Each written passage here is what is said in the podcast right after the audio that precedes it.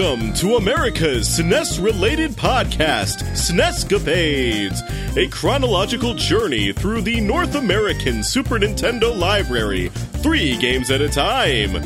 We play them briefly, judge them harshly, and rank them. And now, here are your host and hostess, Steampunk Link and Emmy Zero. Thank you, thank you. Oh, it is it is lovely to be here tonight with all of you people. What a beautiful audience. I am Emmy Zero, and uh, is, isn't this a beautiful audience? Isn't it? I just love them. Yeah, yeah. This is this is amazing. Uh, I'm Steampunk Link, and uh, wow, yeah, we should start every episode with fake audience applause like this. It's, it's a real boost to me, uh, to my confidence. Getting announced like that, getting these canned cheers going. Uh, it's just, it's just fantastic. Uh, well, we are so happy to be here with you tonight. Yeah, I feel invigorated uh, after all this. You know what? I think maybe this is why like game show hosts just like stay the same age for decades at a time. You know? I think so. That we're drinking the blood of the youth, which I'm I'm pretty sure is actually Pat Sajak does. So you know. Oh come on now, he he's not Peter Thiel. Man, we live in a weird world where that's a thing that uh, I can make a joke about, and then you can remind me of a real person that actually does that. Hey, everybody. Just a quick note. Just wanted to make sure we clear the air here, uh, since he is a very litigious person. Uh, as far as we know, Peter Thiel has not actually taken anyone's blood at this point. Up to now, he's merely expressed interest publicly in the possibilities of injecting himself with the blood of the youth to potentially increase his own lifespan. So, just making sure we're clear on that. He's not actually done it, he's just talked about it. And uh, also reminding you that all billionaires are bad people. Oh god. Oh no, what have I done? I've triggered the alarm. It's the sound of the crybabies who are going to get upset with me for bringing up my leftist politics into an arena that they perceive to be apolitical, as if anything could be. Uh, hang on, it'll tire itself out in just a moment. Ah, that's better. Okay, on with the show. It's almost like this uh, hasn't been a great decade. But hey, you know what? By the time this episode goes out, it's a new decade. We're in the 2020s now. Turn the page. Let's write a new story this time, one that, that doesn't involve a, a, vampire man using all of his money to financially back a former professional wrestler in a lawsuit that destroys an entire media company.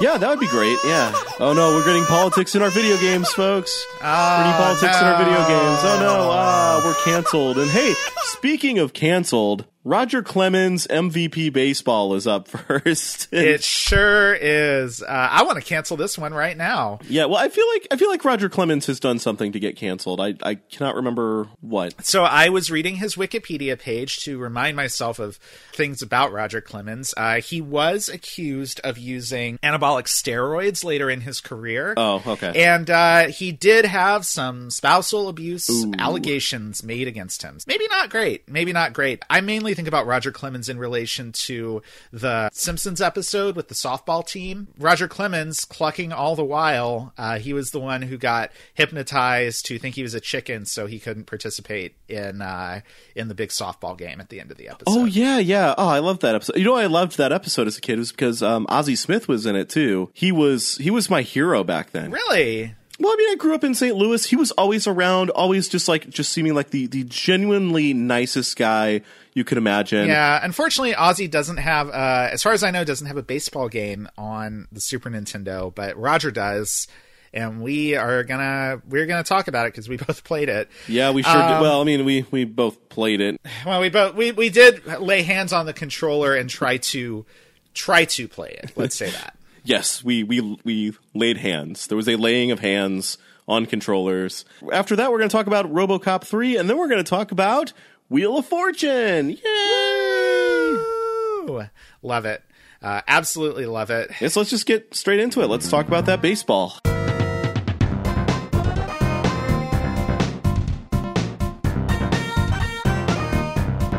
Let's step up to the, the batter, the batting box, the pitcher's Yeah, yeah, yeah. Mound. yeah, yeah. Those, okay. are, those are both Okay. those are both real baseball terms. I'm pretty sure. Cool. Cool. So neither Ryne Sandberg nor Nolan Ryan hit it out of the park, let's say, with their Super Nintendo licensed baseball games. No. So Roger Clemens stepping up to the plate, and um, yeah, he's not going to do a whole lot better. No, uh, he's not. So, do you want to talk about uh, who made this game and you know, just give us a little bit of background on it before we get into actually discussing the game itself. Yeah, I would love to get into the background of it because this is the first game we've talked about published by LJN. They are uh, a pretty infamous company in the history of video games. Uh, they are well known for publishing licensed garbage on the NES, with licenses like X Men and Back to the Future and Nightmare on Elm Street being churned into nearly unplayable games. You may know them from, say, uh, internet personalities like the angry video game nerd saying that they are perhaps the worst video game company in history. Which is pretty patently not true, I think. But, you know, you can see how somebody could get whipped up about this because they did make some some real some real rough games. They definitely made games that are as bad as folks say they are and and that frankly make a mockery of the concept of Nintendo's seal of quality. But I will say that they do have a few redeemable aspects. Like, Yeah. for example, their version of Nightmare on Elm Street was one of the few side scrolling games on the NES to make use of Nintendo's little used multi tap accessory. So you could actually play it four player co op, which is kind of neat, even though the game itself isn't that great. The very often ridiculed Friday the 13th on the NES. Which I actually think is kind of a neat game, personally. Yeah, it is a mess mechanically, but conceptually, it's got a few unique ideas that are made more impressive by the fact that it's really the only game that I can actually call an effective horror game in the entire NES library. Like, nobody was making horror at that time in video game format on Nintendo systems. Certainly not in America. I mean, we in, in Japan there was stuff like Sweet Home, but Yes. when we're talking about the American market, yeah, it's a very very empty field. Yeah, but I think there were some cool ideas in there that, you know, again, like, you know, are, are marred by bad gameplay, but are genuinely fascinating.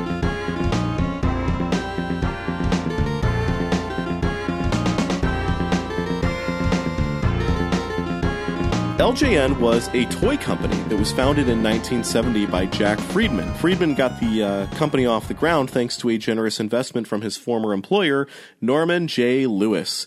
And you can probably guess where the name of the company comes from now. Yeah. The company was purchased by MCA in 1985, and MCA's plan was to use the toy company as a way to sell merchandise based on its properties. And MCA had things like, uh, I think one of their subsidiaries at the time was Universal Studios. So that's how you get like the Back to the Future game. Yeah, you get things like Jaws, which was uh, one of LJN's first games. Yeah, which also I personally think is kind of a cool game. Uh, It Yeah. doesn't work that well, but I think it's got neat ideas. Seeing LJN as a toy company helps make their video game output make more sense because it's really all over the place and not really at all dictated by quality. It's just dictated by putting a thing out there that people can buy. And actually, as a toy company, I think LJN made some pretty well regarded toys. You know, they made some high quality action figures, they made a bunch of stuff.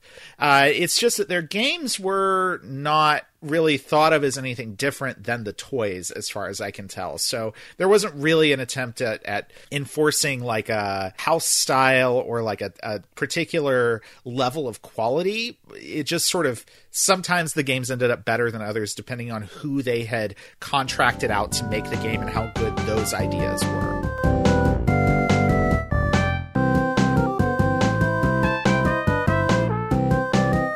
Obviously, they, they had access to universal licenses, but it also just kind of maybe gave them enough weight to sort of grab a bunch of licenses that people were interested in.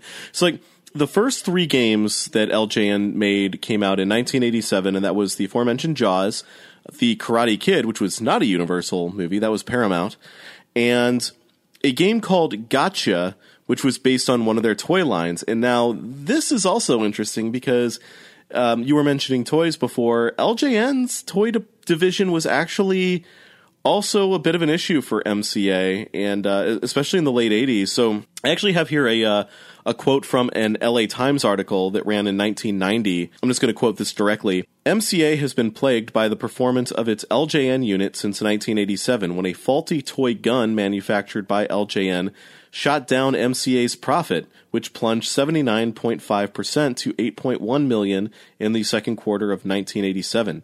Net income was hurt in part by a $35 million charge that MCA took to write down the value of LJN's inventory of paint shooting gotcha toy guns. So were those the guns that were like too realistic looking? Like the ones that just looked like real guns. So they ended up uh, causing a lot of like terrible, tragic incidents with police and also like being used in actual robberies. I don't know because the article didn't elaborate on what the problem was with those guns or like what made them faulty. Because, yeah, folks, if you wonder why toy guns, including the Zapper for the NES, are like bright, unrealistic colors, there was a, a, a problem with way too realistic looking toy guns in, in the 80s. This all led to uh, Acclaim purchasing LJN from MCA in 1990, and it wasn't long after that that LJN became strictly a video game developer, uh, as its toy businesses were all dissolved. The company folded into Acclaim completely by 1995, and I think that the LJN label popped up in some acclaim release stuff later on here and there, but for the most part, LJN was uh, completely gone by the mid 90s. And given that listeners of this show already know how the acclaim story ended, needless to say, LJN is no more. So, who actually developed this game for LJN? I believe this was actually a sculptured software game made under contract for LJN. You are correct. It was uh, it was sculptured software that developed it. Yes. So we've talked about sculptured software a few times before. I believe. Yeah, it was uh, definitely another another one of Acclaim's acquisitions. So basically, we're dealing with two different companies that would end up under the Acclaim label uh, before too long here.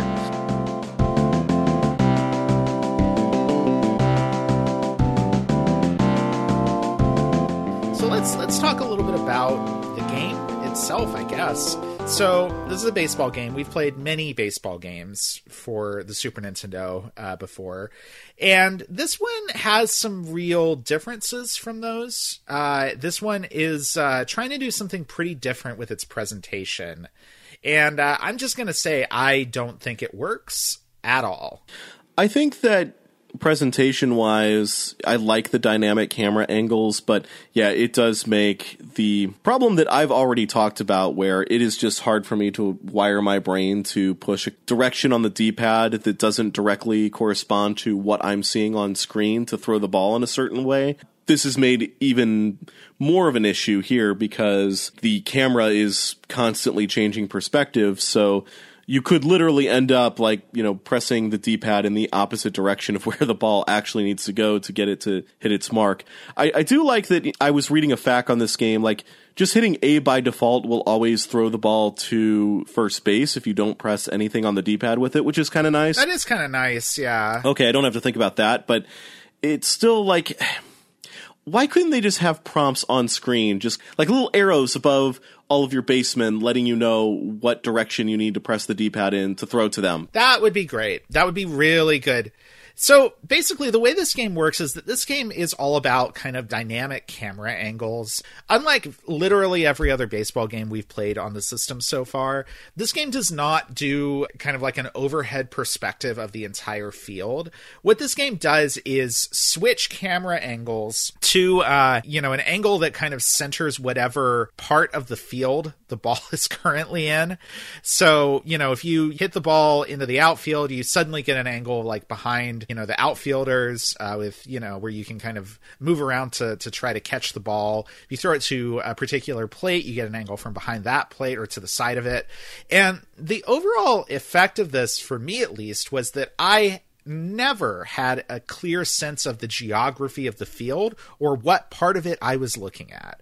Uh, it was more or less impossible to actually play the game of baseball with the way, for me at least, for the with, with the way this game presents it yeah, I, I just had a bad, bad time actually trying to play this one. This game is pretty lacking in modes, I think. It's got your standard exhibition and full season modes, and you can resume a season with the password, which is good, so you don't have to play 33 games in one sitting, because no one would ever do that. But there's there's no watch mode, so you can't just send two AI teams against each other, for one thing. But uh, the limitations don't stop there. There's also, I just felt like a real limitation in how I could throw the ball. And because whenever you start a game, whenever you start an exhibition match, I should say, you're always playing as the home team, so you're always batting second.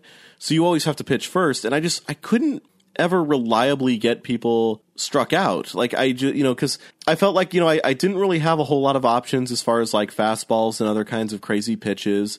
You know, I could basically either pitch in the strike zone or out of the strike zone. And, you know, the players were usually smart enough to not swing at pitches that weren't in the strike zone. So, Right. I walked so many players in this one just because I could not control the ball well enough to even throw it towards the batter. Like that's that's how bad this was for me. I, I do just want to say also, I love the fact that this game has an options menu, and if you go into the options menu, literally the only option is music on or off. yes, I saw Like, that too. like Yeah. why is that on its own menu? That could just be where the the menu item to go into the options menu is. It's so weird. But yeah, so so this game is is pretty threadbare, and uh, I I just I don't like the way it sets up the visual dynamic of the playfield like at all. I think the graphics are pretty good actually. The players are nicely detailed. They have some good animations.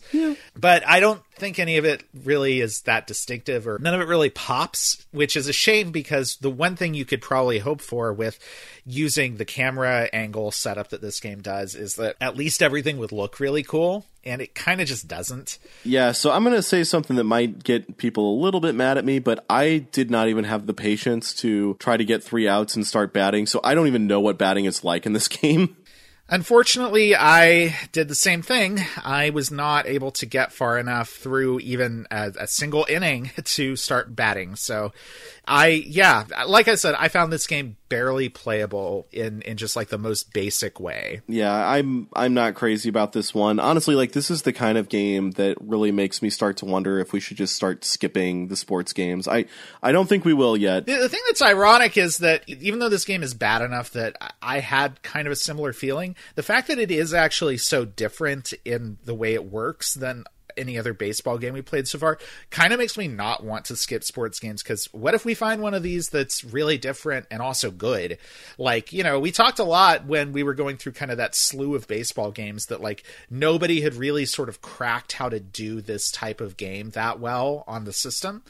And you know i i'm kind of curious about whether we're going to get there eventually with some you know kind of experimental setup like what this game has uh it is just a real shame that this one does not work at all. I'm cautiously optimistic that we'll find one that really breaks it wide open and is more friendly even to, you know, like non-sports people like us to the point where like we can kind of appreciate it even if we still, you know, like aren't huge fans of it. But yeah, this isn't that. And I mean, I guess, you know, expecting that from LJN is probably a pretty big ask. well do you have anything else you wanted to mention about this one or uh, did you want to go ahead and, and start looking at where we're going to place this on our list No, I guess my parting words for this one are that I'm glad this was our first LJN game because talking about LJN gave me a lot more stuff to look into and research than the actual game itself. So we mentioned Ryne Sandberg and uh, the other one, Nolan Ryan, earlier. Yeah, so their games are sitting at number, let's see here, 57 for Nolan Ryan and 59 for the for Super Bases Loaded, which you know had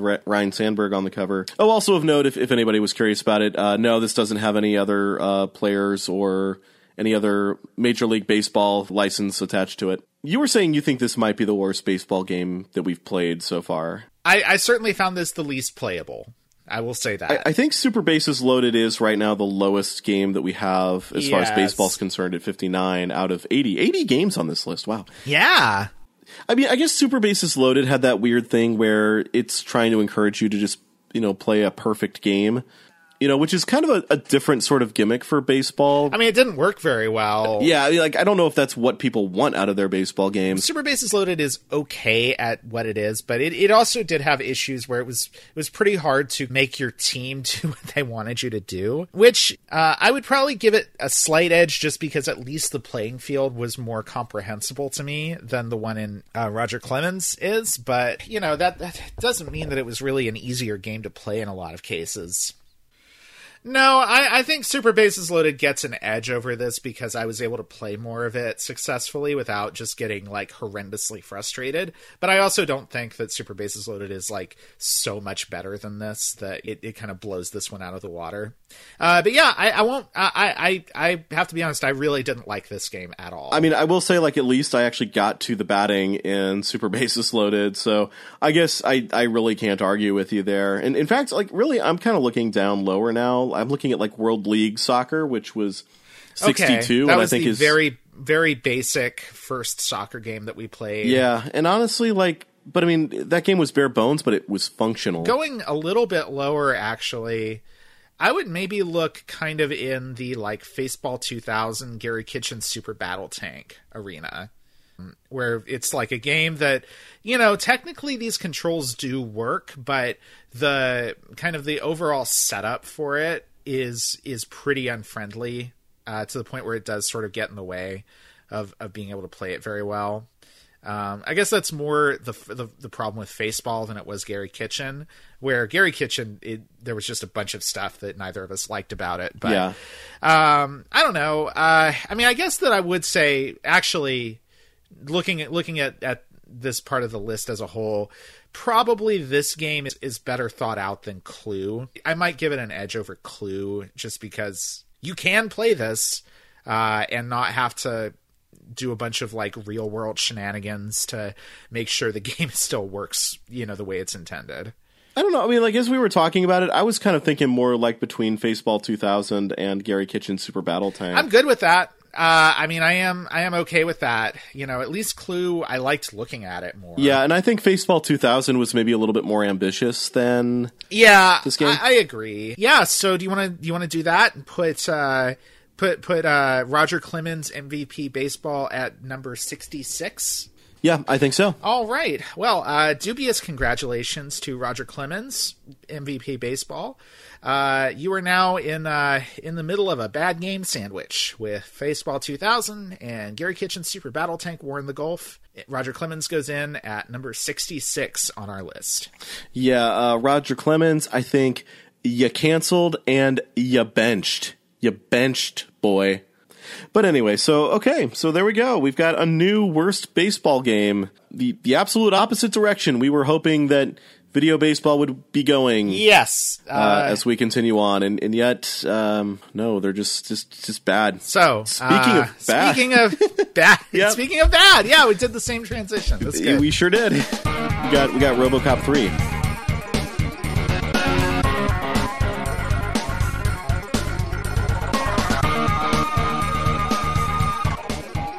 Got RoboCop 3, which is an Ocean uh, published and developed game based on the 1993 movie RoboCop 3. I did not realize that until you mentioned it to me that this game came out like more than a year, right? Before the movie it is tied to did. Yeah, I was trying to do some research on that to figure out how it worked out like that, but I did not find anything kind of explaining why this game came out so much sooner than the actual movie did. It's weird because, as far as I can tell, um, so I have not seen the movie RoboCop 3, but I, I was reading the Wikipedia article about it. Judging from what I see in the game, uh, it does actually reference a lot of the like characters and settings and stuff that are in the movie. So like this isn't just like a random, you know, tie-in RoboCop game that they they put the name RoboCop 3 on. This is actually based on that movie, but it came out very far ahead of it. So uh, that is odd. Also, this game is not very good. Uh, the game is not very good. Although, I mean, like judging from review scores, uh, this uh, RoboCop three currently has a three percent on Rotten Tomatoes. Um, maybe this is so the movie is also not very good. yeah, maybe this is the game that that movie deserved. Maybe maybe the game was an omen. So uh, yeah, just another quick RoboCop three fact for you. So when this movie left theaters, it ended its run earning 10.6 million domestic. Uh, how much do you think this movie cost to make? Uh, you know, I would I would guess more than that, probably twice as much as that, maybe. I don't know. A little more. How about 22 million dollars?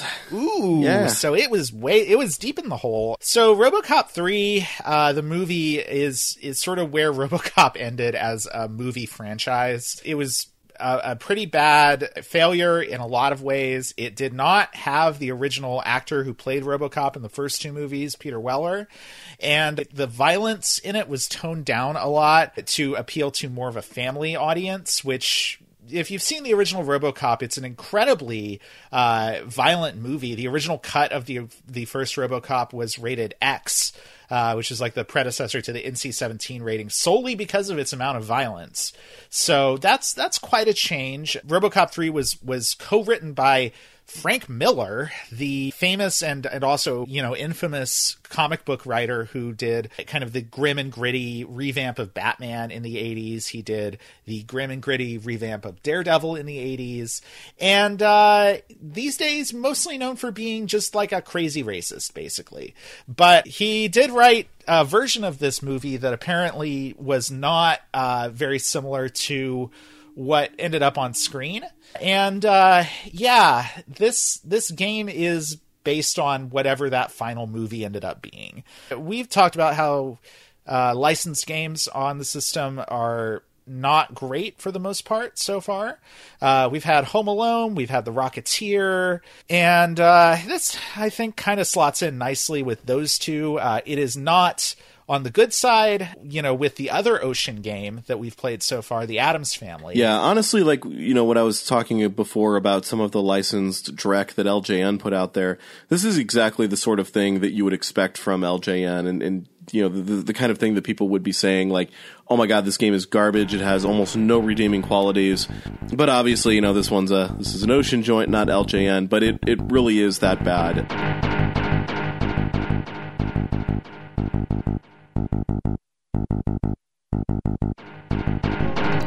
This is a 2D side scrolling shooter. And with some light platforming. so. With some light platforming. Oh, and apparently a few uh, vertically scrolling shooting stages as well that I never got to because I never finished the first level of this game. Nope, neither did I. The movement speed is is incredibly slow, which I guess is kind of appropriate for RoboCop because he's kind of a big clunky cyborg man who doesn't move very fast. But in this case, it is just dreadful to play. He can jump.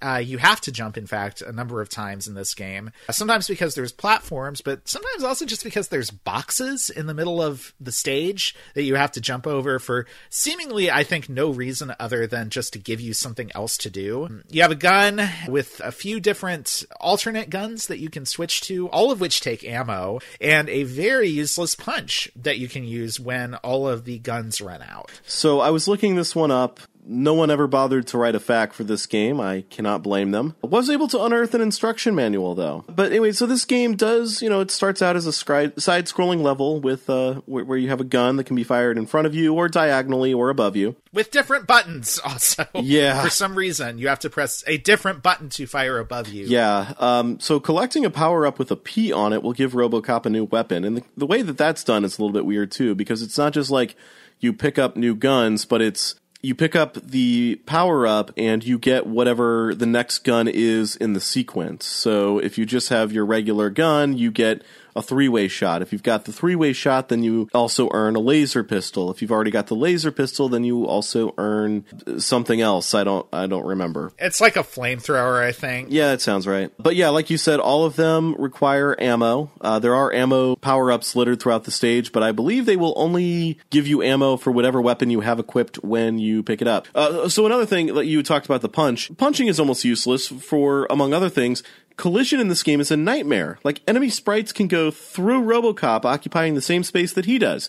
And if that happens, you can't hit them with your bullets or your punches. They don't technically connect with the enemies, so you have to move out of the way before you can do any damage to them. And all the sprites in this game are big too, so that's pretty easy to do. You know, RoboCop's big, the enemies are mostly about his size, if not larger. Uh, yeah, it's it's really cramped feeling, which what you're talking about does not help with that.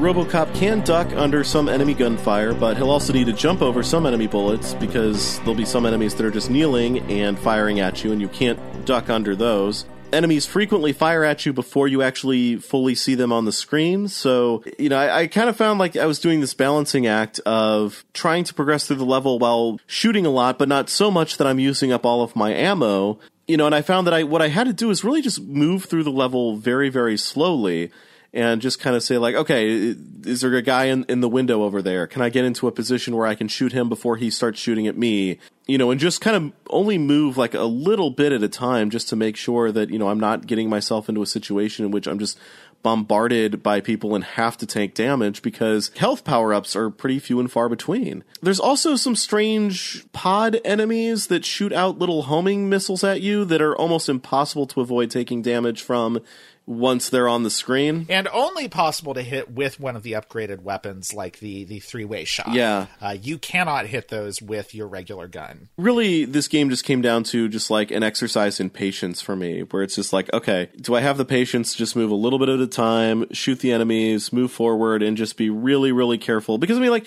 he's friggin' Robocop. You want to just go in there guns blazing, but you can't do that because you'll run out of either health or ammo way too quickly. basically if you want to know what this game kind of feels like to play imagine imagine a game that is where the levels are set up like a contra game but your character moves like simon belmont from castlevania That's a that's a really that's good. sort of what we're talking about Yeah. and it's a bad combination Yeah. a really bad combination That's a really good analogy, actually. That is a lot what this feels like. These levels just go on and on and on. They are so long. I started getting bombarded by people who were coming at me on motorcycles that I just, you know, did not have enough time to react to the first time I encountered them. You know, but I, you know, after some practice, I finally got to a point where I could get through this part of the level consistently. And then it throws in platforming challenges at you where if you fall off the platform, it's just an insta kill. The level does not have a checkpoint system, so I had to just go all the way back to the beginning, slog my way through it again, just to get to that point again, hoping I could maybe make a little bit more progress. But because it doesn't just checkpoint you there, I didn't get enough time to actually practice that or get a handle on it.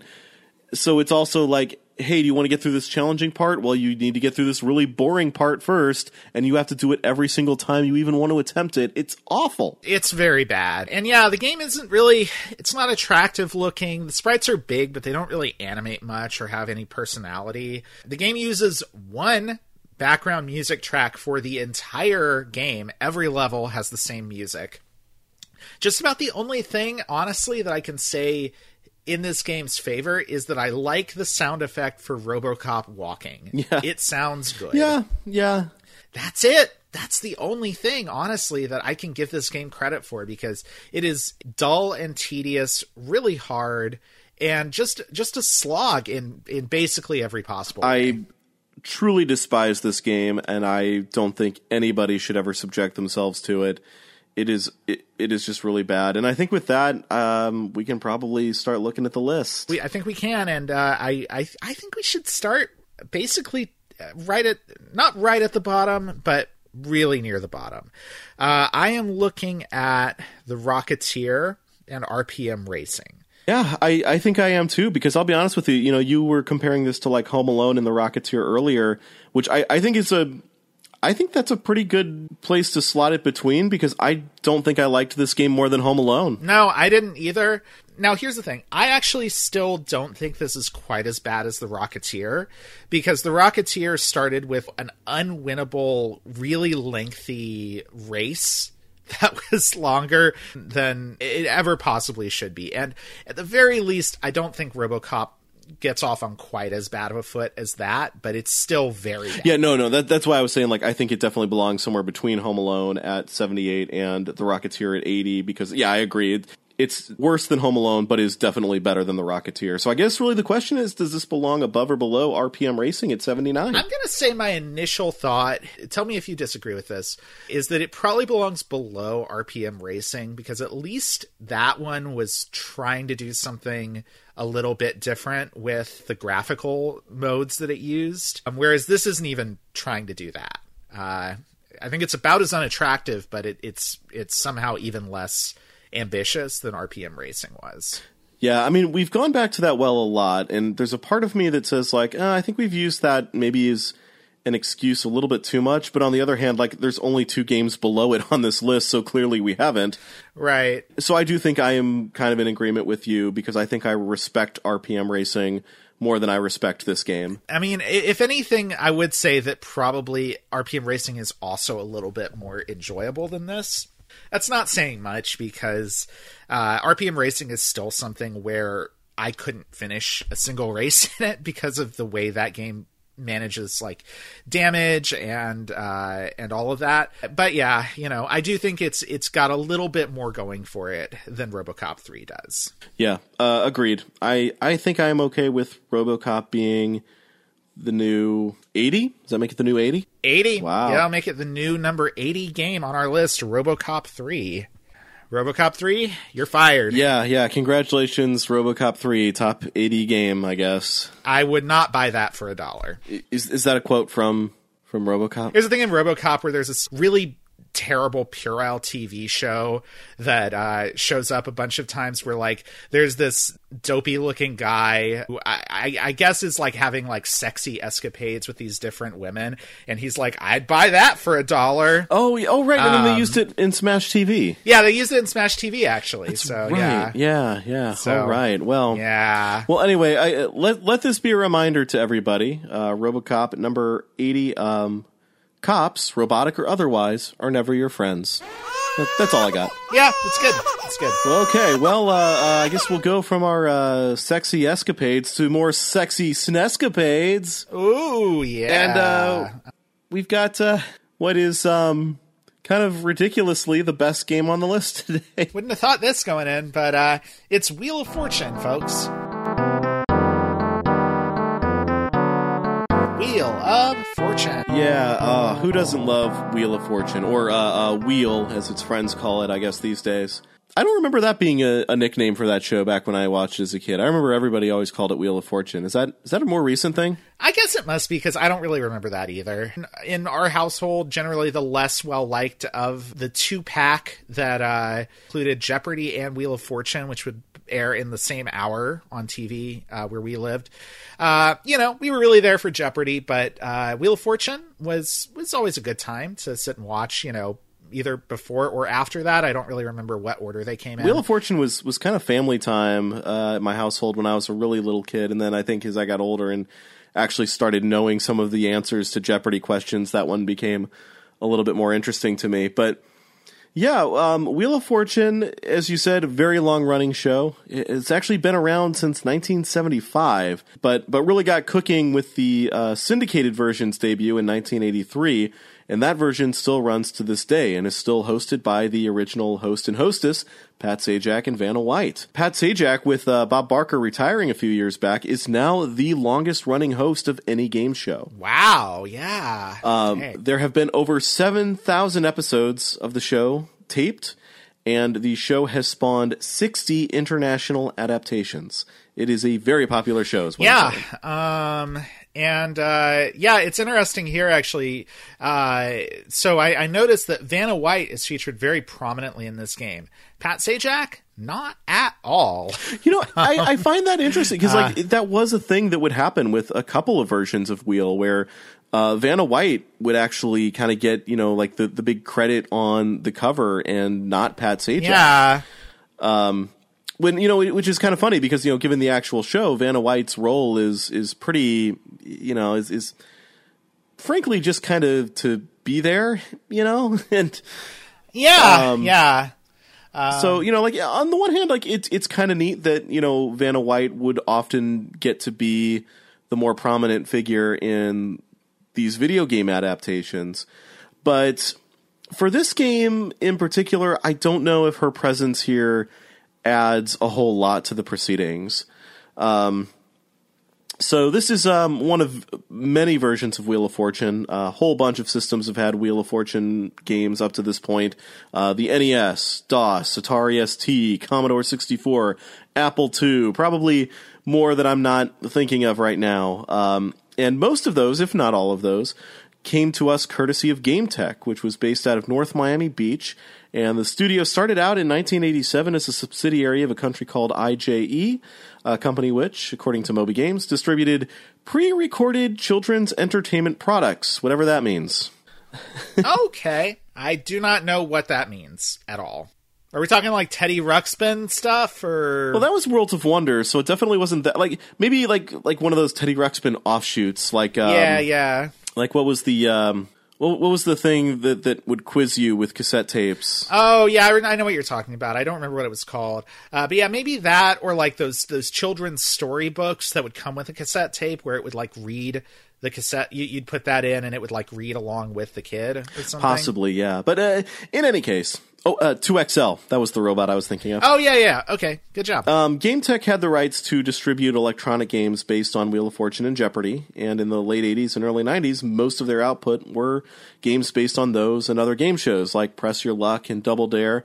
Uh, they also worked with other licenses like Fisher Price and adaptations of board games like Sorry and Payday. Uh, later on, they would develop, among other things, their very own, very strange fighting game franchise called Brutal. oh yeah, I remember that one. Yeah, and we we will get to that in a future episode. So anyway, back to this version of Wheel. It does the job. It ticks most of the boxes that you would expect from a game based on Wheel of Fortune. Uh, you can play up to three players, and up to three of those characters can be AI controlled, I believe. So I think you can actually have just the AI going at it if you wanted to. I think I didn't actually try it with this one. That's usually like one of the first things I look for, obviously. Uh, but you know. Uh huh. Yeah.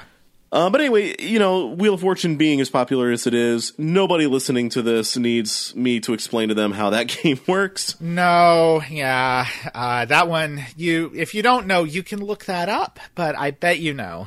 Yeah, so basically, this game, you know, lacks like bonus prizes that were um, available for the players to win if they landed on them during certain rounds. The, the, the actual bonus round at the end plays out mostly the same way I remember it playing uh, back in the day, with the player picking a mystery prize to be revealed upon the round's end, and getting to pick three consonants and a vowel on top of R S T L N E, which would be uncovered by default. But there's things that bug me about this version of the game in particular. So I owned Wheel of Fortune on the NES when I was a kid. Like I think like the original version because there were a couple of them. And I just remember that game being a lot more lively than this one. Um, there was more music, more pleasant sound effects in that version. Um, interestingly enough, I recently watched um, like long plays, if, if you want to call them long plays, of both the NES and Super NES versions of the game. And Rare is credited on the NES version as being responsible for the music. Okay. So that might be a reason why the production values were a lot better in that one. Yeah, because th- this is a very bare bones game. The Super Nintendo version is. Uh, it doesn't have music during the rounds, and you get some some digitized Vanna White voice samples, I guess. Would you like to play against the computer? Uh, that sounds super robotic. Like it sounds really, really cut up and and not not very. It's kind of cool that the voice is there, but it's not convincing like at all. Yeah, and I mean, like in, in the silence, and you know, it just it doesn't really work as well for me. And because like most of what she says is choose a letter, you don't need to be told that. You know, this is Wheel of Fortune. You know what to do. NES version also felt a lot better paced, and I think a big reason for that is that the NES version didn't have like player avatars for the contestants. This one does, and it just feels like it breaks up the game because you get this weird fade in and out where you see the contestants. Yeah, and you have to press a button to move on from it. Like every round, every spin is broken up between choosing whether you want to spin, buy a vowel, or solve the puzzle. And then if you spin, you get the wheel moving, and then you get a cut to the player uh, avatars, and then you get a cut back to the board, and you have to press buttons to go through each of those. And it's it's awkward. It feels kind of a little bit too tedious for what it is. Yeah, and also like the player avatars are just kind of They're not good. they're kind of creepy looking. Like Yeah. if you land on a on a pretty high dollar space, like it'll they open their mouths and go like, yeah, which looks really weird because they're still completely static while the other two characters are clapping. It the whole the whole presentation of it, it, it is just weird. And I understand that like GameTek was you know trying to make was trying to include more aspects of the game show, but I feel like they got it right the first time where they they left stuff out that didn't help the video game be a better video game. You know, and that's just that's just not what they're doing here. Like the only piece of music that I think ever plays is their version of the wheel theme. There's more musical variety in the NES version, and while that isn't in the game show, that's okay because it helps this as a video game. this is about as bare bones as you can get with with you know translating this game show into into a video game like it works but that's mostly the only thing you can say about it Yeah. The other thing um, that this game actually leaves out is the speed round, which was uh, in Yeah, I noticed yeah, which was in the NES version. Uh, it's it's not a huge yeah. deal, but the speed round did kind of feel like a nice change of pace for the end of the game in the NES version. Yeah, So I mean, I think I think that would be helpful here because this does feel like you're just kind of like sort of dully going through puzzle after puzzle, and then you get the bonus round, and then it ends uh, after about you know 15 minutes or something. It's like uh, okay, but yeah, the speed round I think would have helped in this, so I don't really get why they didn't put it in. Yeah, th- it, everything about this just makes it feel like it was just a really, you know, really rough or, or rushed production. You know, it, it just doesn't feel like the kind of thought was put into this that was put into other versions that had already come before it. You know, and again, like getting Vanna White, you know, while neat, just does not make up for all of the things that this game lost that were in the NES version that I think would have made this a better game. And yeah, I honestly don't really have much else to say about it. I don't really know what else we would say about it, frankly. It just isn't as great as it probably should have been. Um, I do know that there is going to be one other version of Wheel of Fortune on the Super NES before all is said and done, so GameTek will have one more chance to redeem themselves. We'll see how that goes. Um, that that won't be for a while because I think that game came out in '94. So We'll, we'll be waiting with bated breath for uh, for that one. Uh, for now, I guess let's turn to the list and see where we can uh, uncover this one on the list. That didn't work. That was not. That didn't work. Ah, at that's all. okay. That's all right. Uh, I was trying to do a transition that was related to the game. Failed. No, that, that that's okay. Here's what I'm looking at right now. Um, Uh huh. I'm looking at Monopoly because, Yep. like Monopoly, this is a perfectly functional version of what that game, of what the game it's based on is. But I don't think this does.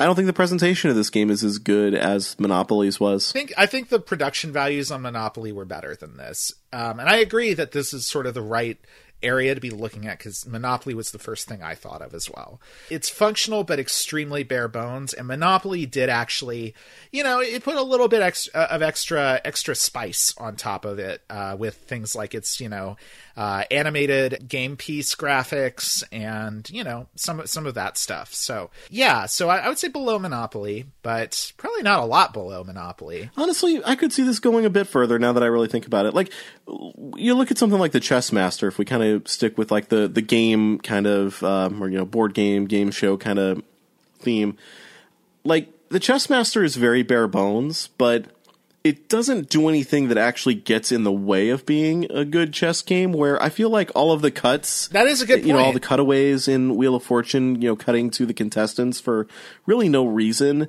um, actually hurts the overall presentation of this and, and just the overall flow of the game. Yeah, that's that's a really good point actually. And given the fact that this is missing things like the speed round, which, you know, are are parts of the game it's adapting. So it's it's it's a less pure adaptation of the source material than the chess master is. I would say like Clue. I think is the floor for this because I think Wheel of Fortune works better as a video game than that version of Clue does as you know the game Clue. I would agree with that. Yeah, for Um, sure.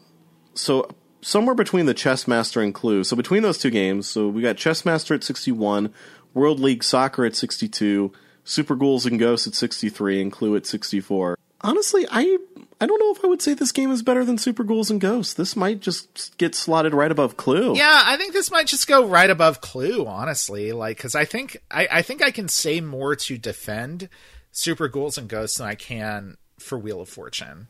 Yeah, I think this I think that this ends up being our new number 64. How do you feel about that? I feel good about that. I think that that's a perfectly appropriate place for this pretty middling adaptation of a of a kind of honestly kind of foolproof game concept. So I, I think this is a this is a decent, reasonable place for that to go.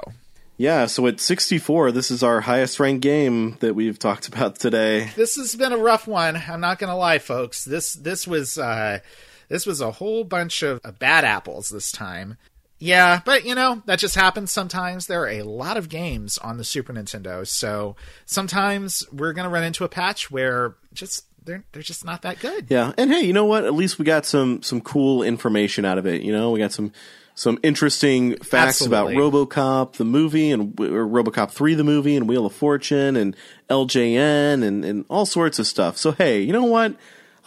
You know I'm, I'm not I'm not leaving unhappy. Uh, you know, at least at least we were able to to fill this episode up with some good knowledge, if not with some good games. So Yeah, but uh, hey, let's uh, let's let the people know what what's going to be happening next time on the show because uh, I think we got some real winners here. I think we do. Um, so first up, we've got The Simpsons, Bart's Nightmare. We already had Krusty's Funhouse. That one was all right. I'm sure this one will be just as good. I'm sure it will. Then we have Super Bowling, which is uh, bowling game. Have we had any of those on the system so far? no, I think this is the first one. All right, that's exciting.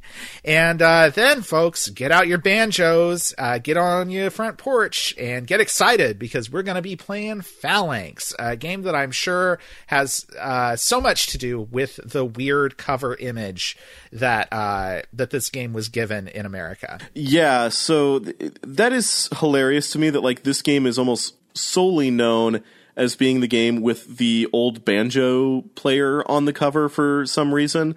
Has anyone actually played this? Like, will we turn the game on and like, oh, hey, we're actually greeted with a banjo player, and like it will actually make complete sense, and like no one's just bothered to play this game, and we've all just assumed all this time that that the banjo player yeah, is that that was a, a complete non sequitur.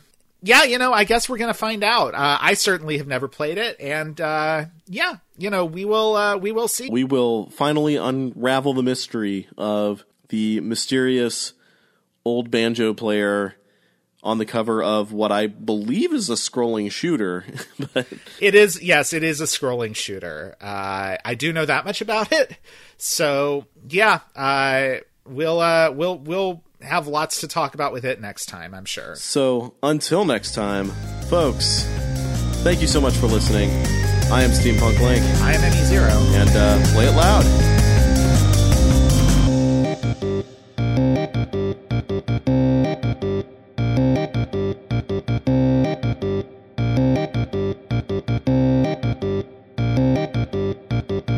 Our intro outro song is How Now Brown Cow by Teknoaxe, who very generously offers a ton of great music for free and royalty free at teknoaxe.com. That's T E K N O A X E dot com.